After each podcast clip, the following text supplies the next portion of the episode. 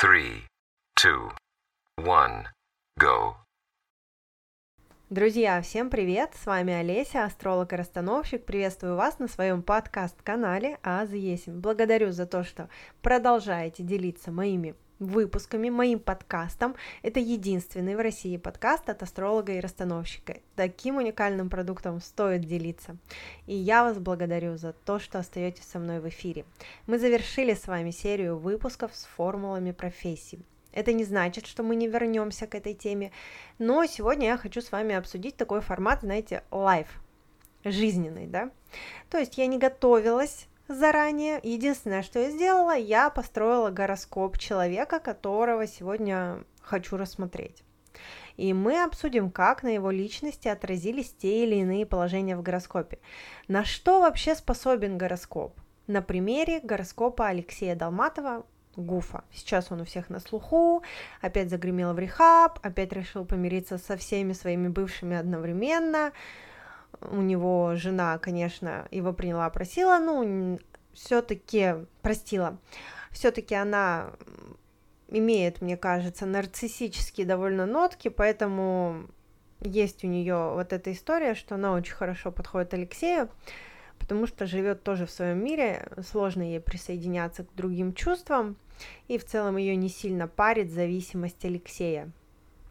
Ну и плюс отыгрывание мамочки тоже ей, видимо, присуще.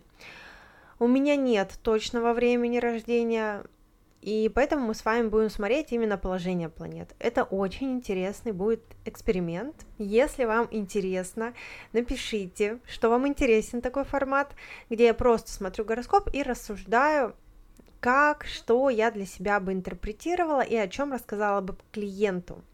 То есть, ну совсем, например, человек не знает время рождения. У меня было такое несколько раз, и я делала краткие прогнозы для таких людей. То есть это не было полноценной консультации, но это была такая экспресс-консультация. И сегодня я вам покажу, как я делаю такую экспресс-консультацию. Мы посмотрим относительно друг друга, как расположены планеты, в каких они знаках стоят, и как это все повлияло на психологическое, психическое здоровье Алексея, на то, как он принимает решения, откуда зависимость, склонность обманывать, манипулировать, некоторая трусость, избегание реальности, тут понятно, да, все зависимые люди, они избегают погружения в эту реальность. Начнем. Родился он в сентябре 23 числа. 23 сентября, 79 год, город Москва, за Москворечье. Из его творчества мы все это знаем, на спине у него набито татуировка Москва, родители работали в аэрофлоте. Такой патриот, да, в некотором смысле. Тут хотелось бы отметить, что уже просто понимая дату его рождения, мы можем делать выводы. Например, если вы обладаете нумерологическими техниками, практиками, то в сентябре очень часто рождаются люди, которые имеют многочисленные таланты. Я это правда замечаю по консультациям, по окружению, просто наблюдая за людьми. Есть у меня такая особенность, когда я уже как такая профдеформация, я на людей смотрю через их даты рождения и через их время рождения. И сентябрьские очень обаятельные, правда, их все любят. Вот несмотря на то, что часто не могут быть, знаете, безответственными такими, не хотят лишний раз э, брать на себя обязанности лишние, им все прощают. Приходят, потому что они раскрыть таланты своего рода.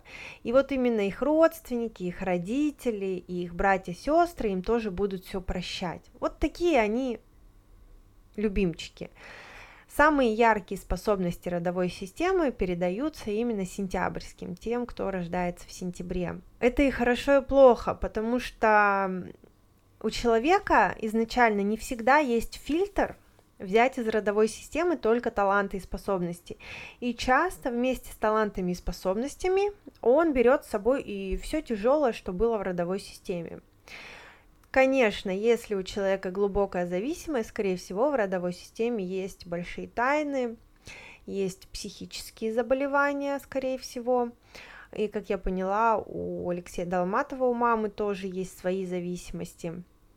Значит, там действительно корни идут глубоко в их род. И от этого на сентябрьских ложится такой прям непосильный груз. То есть вместе с тем, чтобы взять на себя все таланты и способности своего рода, они берут и все тяжелое. То есть все самые тяжелые события. Кто-то повесился, э, там какой-нибудь прапрадед э, зарубил свою прапрабабку.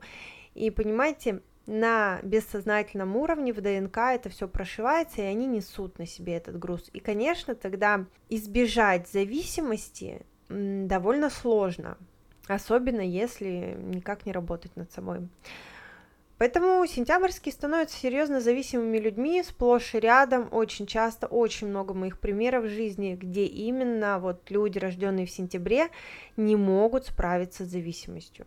То есть, да, все склонны из 12 месяцев, кто родился, так как э, у нас все-таки нету такой сильной привязки да, к месяцам рождения, но я замечаю, что сентябрьским им действительно сложнее всего просто даже признать, что у них эта зависимость есть. Вот так вот. Давайте перейдем теперь к показателям гороскопа.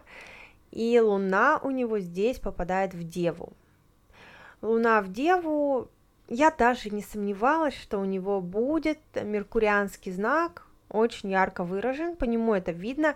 У него даже внешность такая, знаете, немножко меркурианская, то есть тоненькие такие как бы черты лица, они смешаны с солнечными, конечно, но меркурианская тоже есть. И хитрость, мелочность, критичность, все это присуще Луне в Деве. Девы, они, знаете, настолько могут уставать от своей вот этой практичности, заносчивости, очень, девы очень заносчивые, они невыносимы в бытовой жизни, знаете, они вот такие вот прям докапываются, прям очень мелочные, с ними, правда, трудно жить, у них всегда как будто бы плохое настроение. Девы, сейчас на меня не обижаемся. Но с вами, правда, не всегда просто жить в, бы в быту, строить быт, э, строить э, какую-то обычную жизнь повседневную. Потому что те, кто живут рядом с девами, они попадают под прессинг вечного обесценивания. Особенно если дева не проработанная, если дева не работает со своим сознанием, она начинает с обесценивания себя, и заканчивает обесцениванием тех, кто под руку попадется. А под руку попадаются у нас чаще всего наши близкие, самые родные нам люди. Как это парадоксально не звучит, больнее всего мы делаем самым близким своим людям. И девы вот они такие. И, конечно, для них надо находить разгрузку. Что они делают? Они чаще всего находят разгрузку именно вот в наркотической зависимости. Для них это кажется таким более привлекательным, нежели алкоголь. У девы работает мозг таким образом, что я хитрее, я способнее, и наркотики у нас незаконные, они нелегальные, и для них это своего рода тоже такая способность самовыражения. Поймите меня правильно, я сейчас никак не поощряю это, я просто говорю о том, как рассуждают э, девы. И девы рассуждают таким образом, что я хочу то, что недоступно остальным, так как они себя считают более правильными, более аристократичными, в каком-то смысле избранными людьми. Девы очень часто становятся манипуляторами именно из-за убеждения, что они не такие, как все. У Алексея очень выражен знак Девы. Смотрите, у него здесь Луна, Солнце, Меркурий, Венера. Обратите внимание, какой сильный Меркурий. Меркурий 14 градусов, Солнце 6 градусов. Классно, да? Солнце стоит за спиной Меркурия и подсвечивает Меркурию вот этот вот путь. Я знала, что у него сто процентов будет сильный Меркурий, потому что невозможно выучить китайский язык, если у тебя не сильный Меркурий в гороскопе. Так как у него еще здесь и Луна стоит, у него множество йог различных формируется. Солнце с Меркурием формирует хорошую будхадити йогу, а Луна с Солнцем, наоборот, формирует Это у нас амавасья, то есть когда новолуние. И это, наоборот, формирует не очень хорошую йогу, это как будто бы затмевает разум человека. Он, правда, уже родился во вторые лунные сутки, но так или иначе Луна с Солнцем еще стояли вместе, попали в один дом, в один знак, в Деву. И как раз это показывает нам вот это вот затмение разума немножко, что человек постоянно стремится затмить разум. Рождение в Амавасию, когда Луна с Солнцем вместе, либо когда Луна с Солнцем напротив друг друга в Пурниму, тоже очень часто дает людей с зависимостями, потому что два светила действуют друг на друга, и как будто бы разум начинает затмеваться, знаете, такое мини-затмение, как будто бы рождение в мини-затмении. Надеюсь, понимаете, о чем я говорю. Выражен знак Девы, смотрите, Венера в падении. Венера в падении. Что еще нужно тут, чтобы понимать э, о его любви к женскому полу? Венера в падении в Деве, конечно, показывает, что Алексей любит женский пол, что он э, находится в вечном поиске, Венера с Меркурием, а это очень часто говорит о заигрываниях, то есть о постоянных заигрываниях, и ему важна вот эта история флирта, история заигрывания, и когда все уже становится таким, знаете, серьезным, семейным, он становится такой вредной девой. То есть Венера в падении, она очень любит несерьезные заигрывания, и когда Венера в падении создает семейный союз, она становится очень критичной и придирчивой к своим партнерам. Начинает их обесценивать за каждый лишний сантиметр на талии, за каждую непомытую тарелку, за каждую пылинку. Если у мужчины Венера в падении в гороскопе, надо понимать, что, скорее всего, у него будет несколько браков, хотя бы потому, что он довольно придирчивый, и с ним сложно выстроить долгосрочный крепкий союз. Если только у вас тоже не Венера в падении, либо как-то ярко выражен знак Девы. Тогда вы будете просто как два задрота. В хорошем смысле этого слова. Я очень люблю на самом деле дев, у меня муж дева тоже, поэтому я знаю, о чем я говорю. Вот это вечное, знаете, проявленное бурчание и недовольство с утра. Девы, они не любят утро, они всегда по утрам недовольны, и пока они свою говняшку вот эту вот не выльют куда-нибудь, лучше с ними не начинать разговор с утра. Если, конечно, дева не работает над этими качествами и не отслеживает, почему у нее так с утра происходит. Для этого есть и физиологические качества, и качества, которые влияют просто как ряд обстоятельств, что я иду туда, куда не хочу, поэтому я уже с утра проснулся недоволен. Согласитесь, если тебе предстоит полет куда-нибудь на отдых, там на Мальдивы, то даже бурчащая дева проснется в более радостном, приподнятом настроении. Итак, с Девой мы разобрались, очень сильно наполнен, сильный Меркурий, падающая Венера, но Меркурий тут, конечно, нивелирует вот это падение Венеры, плюс Амавасия, Луна с Солнцем вместе, даже не зная, какой у него восходящий знак, мы можем делать вывод, что знак Девы сильно на Алексея влияет. Ну и Луна, конечно, в Деве, это уже лунный гороскоп, лунный гороскоп восходя... лунная Дева, да, не восходящая, а лунная, извиняюсь, оговорилась. Итак, следующее, что я хотела разобрать, это Сатурн и Юпитер. Это две сложные, массивные планеты, которые влияют на глобальные события в нашей жизни. И они говорят о том, что как такой монумент дают события, которого ты не избежишь. Ты не можешь его обойти, как-то перепрыгнуть, снивелировать, сделать упаю, почитать мантру. Где-то ты можешь сгладить, конечно, но не совсем избежать. Если с быстрыми планетами иногда можно это сделать, так как быстрая планета, она очень быстро и двигается по нашему гороскопу, Сатурн с Юпитером двигается достаточно медленно, чтобы раскрыть на полную свои результаты. И смотрите, очень классное положение. Сатурн и Юпитер во льве. Они вдвоем.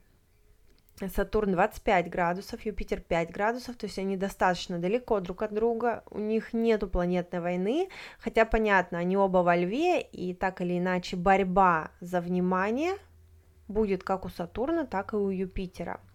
Сатурн во льве дает падение в свои периоды, Юпитер во льве, конечно, будет э, больше давать э, внимания, больше давать возможности проявляться и делать Алексея таким более ярким представителем своей творческой профессии.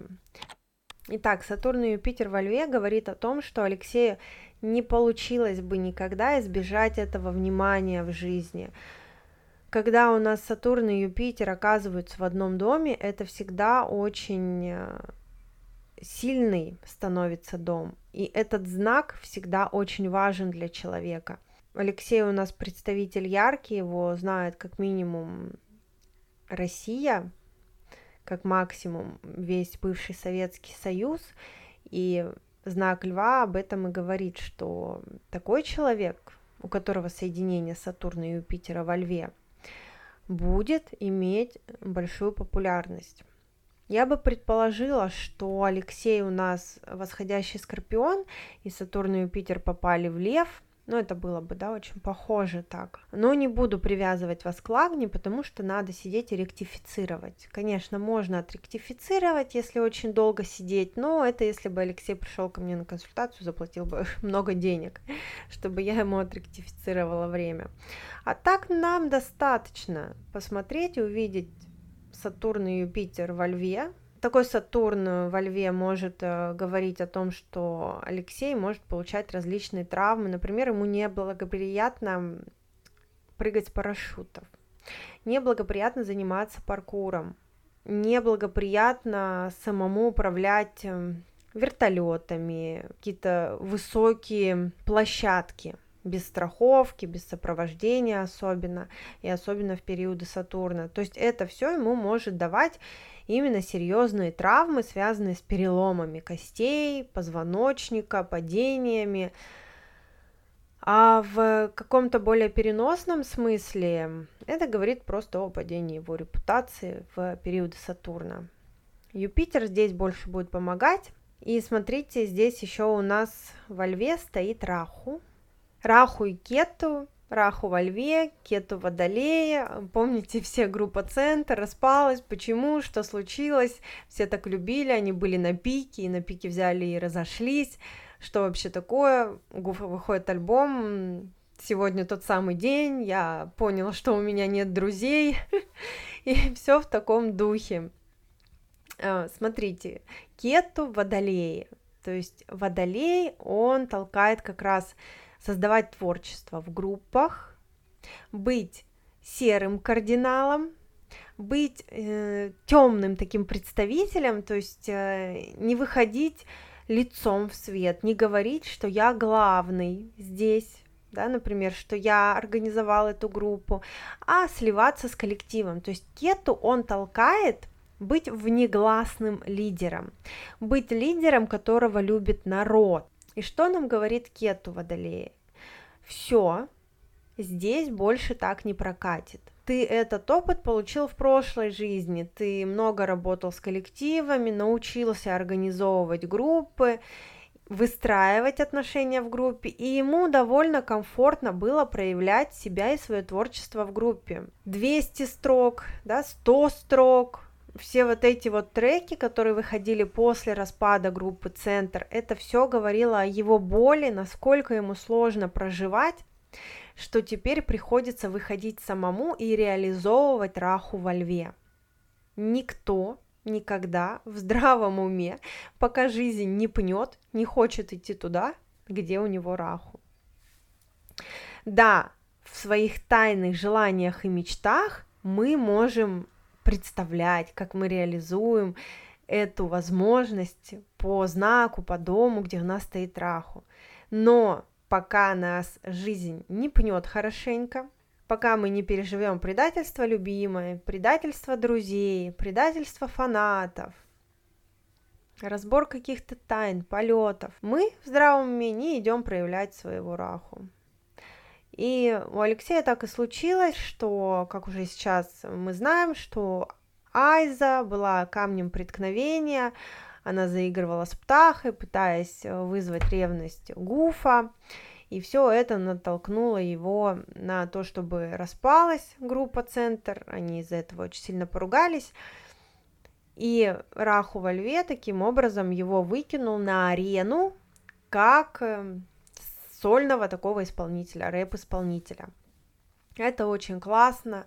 Он нам подарил много треков, через которые он передал всю боль распада этой группы, и потом он все равно стремился опять собрать эту группу, и помните, они все-таки в какой-то момент собрались, потом Гуф с Птахой опять разосрались там.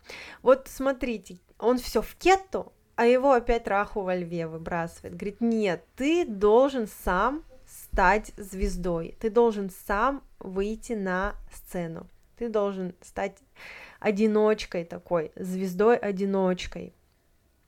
И Раху именно так и говорит.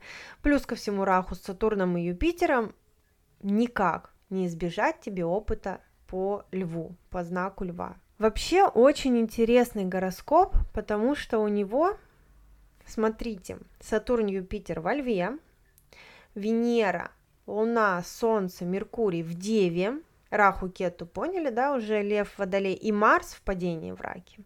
Все, все остальные знаки у него пустые, то есть у него не такой уж насыщенный гороскоп на то, что разбросаны планеты по всему гороскопу. У него не очень хороший гороскоп в плане здоровья. Если мы смотрим лунный гороскоп, то у него яркий, насыщенный первый дом и двенадцатый дом.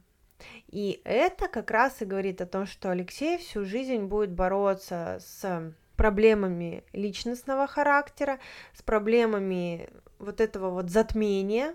То есть как будто бы человек живет все время в затмении. Понимаете? То есть настолько не понимает вообще, что происходит вокруг, настолько не хочет погружаться в эту рутину, и когда его выбрасывает в эту рутину, он становится просто невыносимым вот этим вот ворчащим дедом. Вот я прям даже представляю, как он ходит и ворчит, если он ничего не покурил, ничего не выпил, с утра просто проснулся, да, скорее всего, ему невыносимы его дети, которые будут кричать и просить с утра, папа, там, дай покушать, папа, включи мультики, папа, поиграй со мной. Он будет ходить всячески ворчать, избегать. Это сложно. И надо очень сильно над собой работать, и в первую очередь надо признать, что у тебя есть эта проблема. Когда Луна с Солнцем вместе, и смотрите, Марс еще в падении, то есть даже энергии, чтобы решать эту проблему, ее практически нету. Это становится очень сложно. Хотела еще пробежаться вот прям немножко поверхностно по Накшат. Накшатры это лунные стоянки, это более подробный анализ и я его также разбираю, когда ко мне на консультацию приходят люди. Я вот со всех этих сторон смотрю гороскопы, со всех этих сторон разбираю, даю анализ натальной карты и составляю такой психологический портрет человека. Люди, просто получая свой гороскоп, свою натальную карту, осознают, где вообще слепое пятно, на что они не обращали внимания. Это такой подарок, который нам дает наше время, что мы можем обратиться к астрологу и узнать об этом, потому что раньше астрологи это были элитные слои общества, к которым обращались только купцы, цари. Человек нашего обычного уровня навряд ли мог позволить себе обратиться к астрологу, а даже если и мог, то астрологи часто просто не принимали, потому что считали, что важнее их работа для тех, кто имеет большее влияние в этом мире. Ну, в первую очередь цари, государства свои они смотрели, мунданная астрология. Поэтому сейчас э, я очень рада, что у нас есть эта возможность, э, чтобы вот на таком бытовом уровне каждый увидел свое слепое пятно, где у него может быть слабости, где он может проседать по мировоззрению, где те шоры, которые можно расширить и посмотреть на мир с другой вообще точки зрения.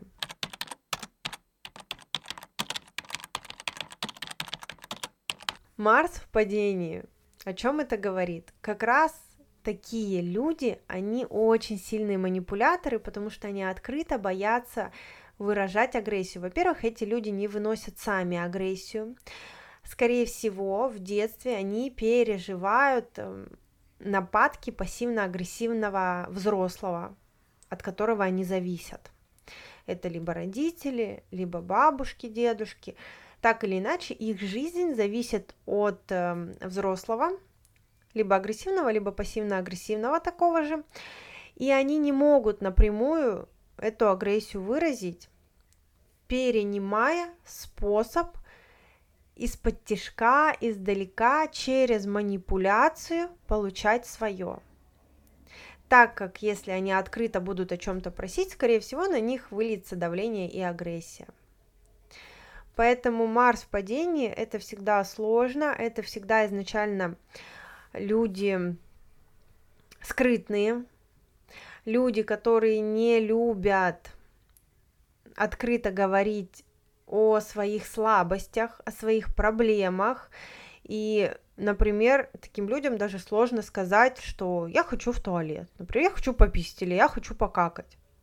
То есть э, мы можем идти в компании, и человек, у которого Марс в падении, он будет до последнего терпеть, и он никогда не попросит компанию остановиться, например, сказать, блин, там, ребят, подождите, я хочу в туалет.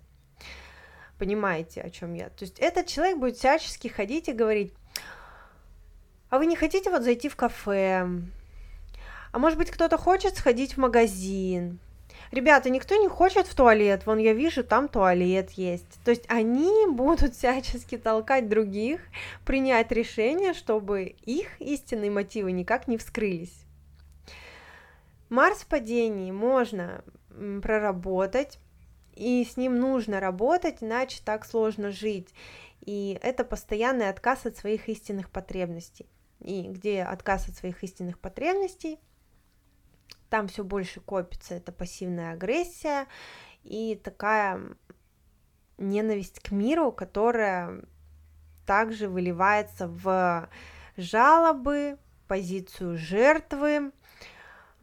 Кстати, про позицию жертвы Марс в падении это стопроцентная позиция жертвы, и вот прям, когда Гуф писал там своей бывшей Леси, что у него какая жена плохая, он так больше не может, когда он писал Айзи, что она там его одна любимая, это вот стопроцентная жертва, которая искала себе своих спасателей.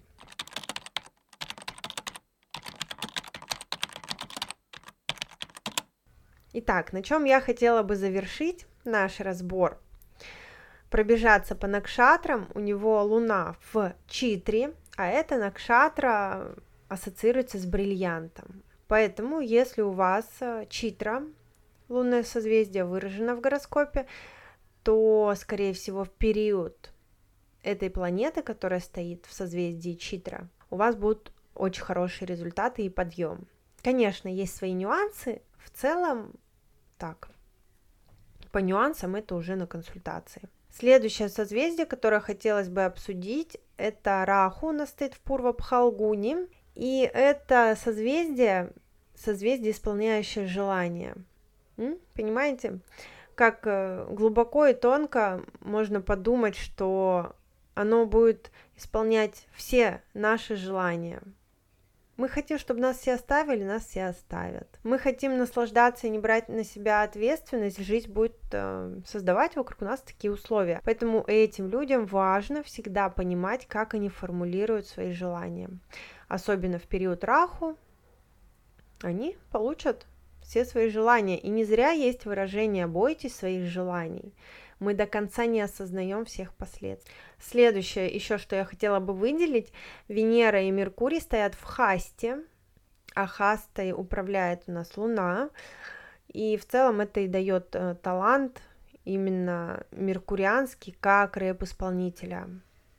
То есть Меркурий у нас может проявляться и как актерское мастерство, и просто как хороший писатель, режиссер. Э, тележурналист. Так или иначе, Гуф пишет сам и сам читает. И Хаста ему дает возможность то, что он пишет, читать самому, потому что хасты управляет Луна, а Луна у нас дает хороший голос. У него, правда, да, такой как бы голос запоминающийся, завораживающий. Мы не будем брать в расчет, что он картавит, потому что идентифицировать проблему картавости, как такая его изюминка она стала на самом деле, это нужно знать лагну. Тут э, сложнее, да, с тем, чтобы притянуть его картавость просто к лунному гороскопу. Сильная у него планета Меркурий. Меркурий с Солнцем формирует Будхадитя йогу. Солнце подсвечивает путь для Меркурия. Если вы слушали мои предыдущие подкасты, я везде указывала на Солнце и Меркурий соединение как очень яркое, хорошее соединение. Венера и Марс – это самые проблемные планеты здесь. Венера в падении и Марс в падении. Марс ему дает плохое здоровье, и Марс ему дает слабость решать свои проблемы. То есть человек как будто бы не имеет энергии разобраться со всем, что на него навалилось. Ну, а Венера в падении дает ему слабость к женскому полу. Он изменял, и он, ну, он ходок, да, и он такой ходок, он уже таким и останется. Плюс Венера с Меркурием – это всегда показатель несерьезности. То есть человек всегда будет искать, эм, где пофлиртовать, где позаигрывать. Плюс ко всему Венера с Меркурием в Деве – это двойственный знак, человека всегда всю жизнь будет существовать в отношениях эта двойственность. Мы еще не знаем, какой здесь дом отношений, но уже просто понимая о том, где Венера и с кем Венера соединена, мы можем делать выводы, насколько разнообразна личная жизнь человека и какие там интересы. Друзья, на этом все. Я благодарю вас за внимание. Сегодня 30 мая. Напоминаю, что у нас мастер-класс профориентация в гороскопе до 31 мая 3 900, с 1 июня 5000. Приходите либо тогда, либо тогда.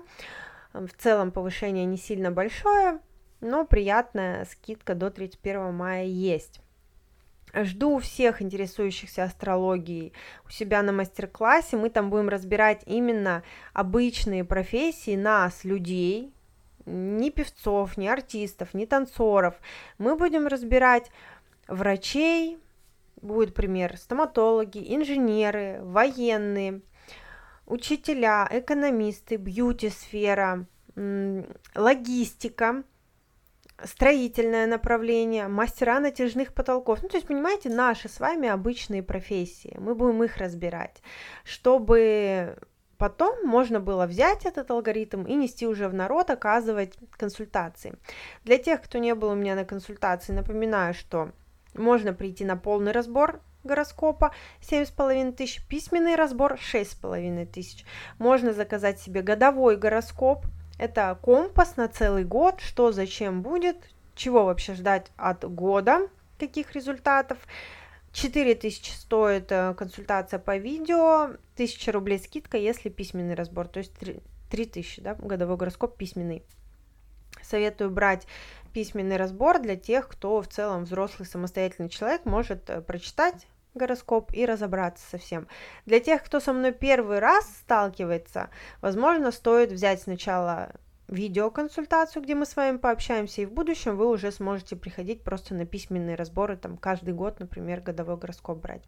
Если же вас волнует какая-то сфера сейчас одна, проблемы с недвижимостью, с переездом, не знаете, переезжать или нет – с карьерой будут перемены, стоит ли менять работу, либо в личной жизни все идет по одному месту, и что вообще происходит, полностью запутались с какой-то сферой жизни, она у вас прям просела, то приходите на консультацию по сферам жизни.